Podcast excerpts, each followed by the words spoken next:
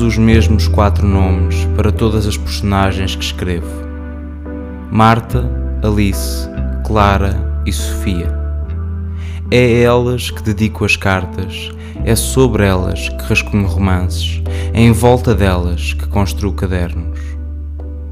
Estou há tanto tempo a imaginá-las que já não os consigo expor completas numa só página. Sou incapaz de abarcar Marta, Alice, Clara e Sofia.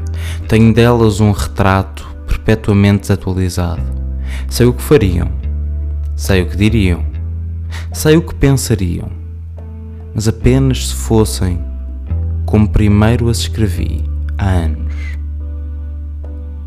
Quando não as estou a olhar, quando conversam entre si, quando filosofam na eternidade do meu subconsciente, elas alteram-se, influenciam-se, questionam-se. Ao abrir o caderno, estou a interromper-lhes a reunião. Tenho de fazer por as aprender de novo. Tento-o escrevendo, contando-lhes do meu dia, sabendo delas. É desse diálogo que nasce tudo o que crio.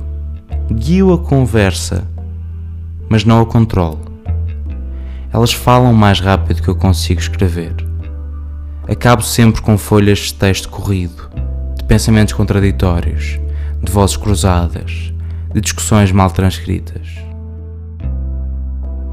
Aquilo a que me dedico, em boa verdade, é a escultura. Pego num desastre de rabiscos criado no momento mais íntimo de criação e de trabalho que tenho e resgato daí uma obra imperfeita. Edito, corto, acrescento, troco os nomes, mudo todas as palavras. Do original fica só o espírito, a ideia. Há, um, há uma pedra central de que tudo deriva. Marta, Alice, Clara e Sofia estão em cada palavra que pronuncio. Mas tendo a guardar os nomes só para os meus ouvidos. Odeio conhecer pessoas com o nome das minhas vozes. Inibem-me. Tenho medo de ouvir um dia o nome de Marta e pensar em alguém de carne e osso. Por cada clara com que me cruzo, passo dias a convencer a que imagino a voltar a falar-me é que as pessoas são redutoras. Nós somos todos tão pouco. Eu deixei de conseguir compreender Marta, Alice, Clara e Sofia, não só porque mudam constantemente, eu também mudo, mas porque se expandiram para lá de mim. Elas já não cabem em mim. Brotam, são contínuas, são plenas.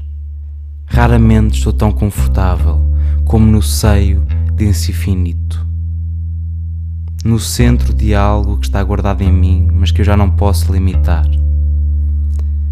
No reflexo de Marta, Alice, Clara e Sofia, eu não tenho facetas. Sou homogéneo, transparente, pleno. Sou apenas nas vozes que ouço. Existo pelo que me dizem. Vivo para lhes descobrir as incógnitas.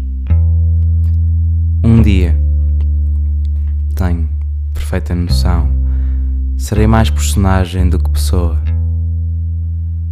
Quando terminarem os tempos, planei deixar-me submergir. Hei de dedicar pelo menos uma obra a mim mesmo.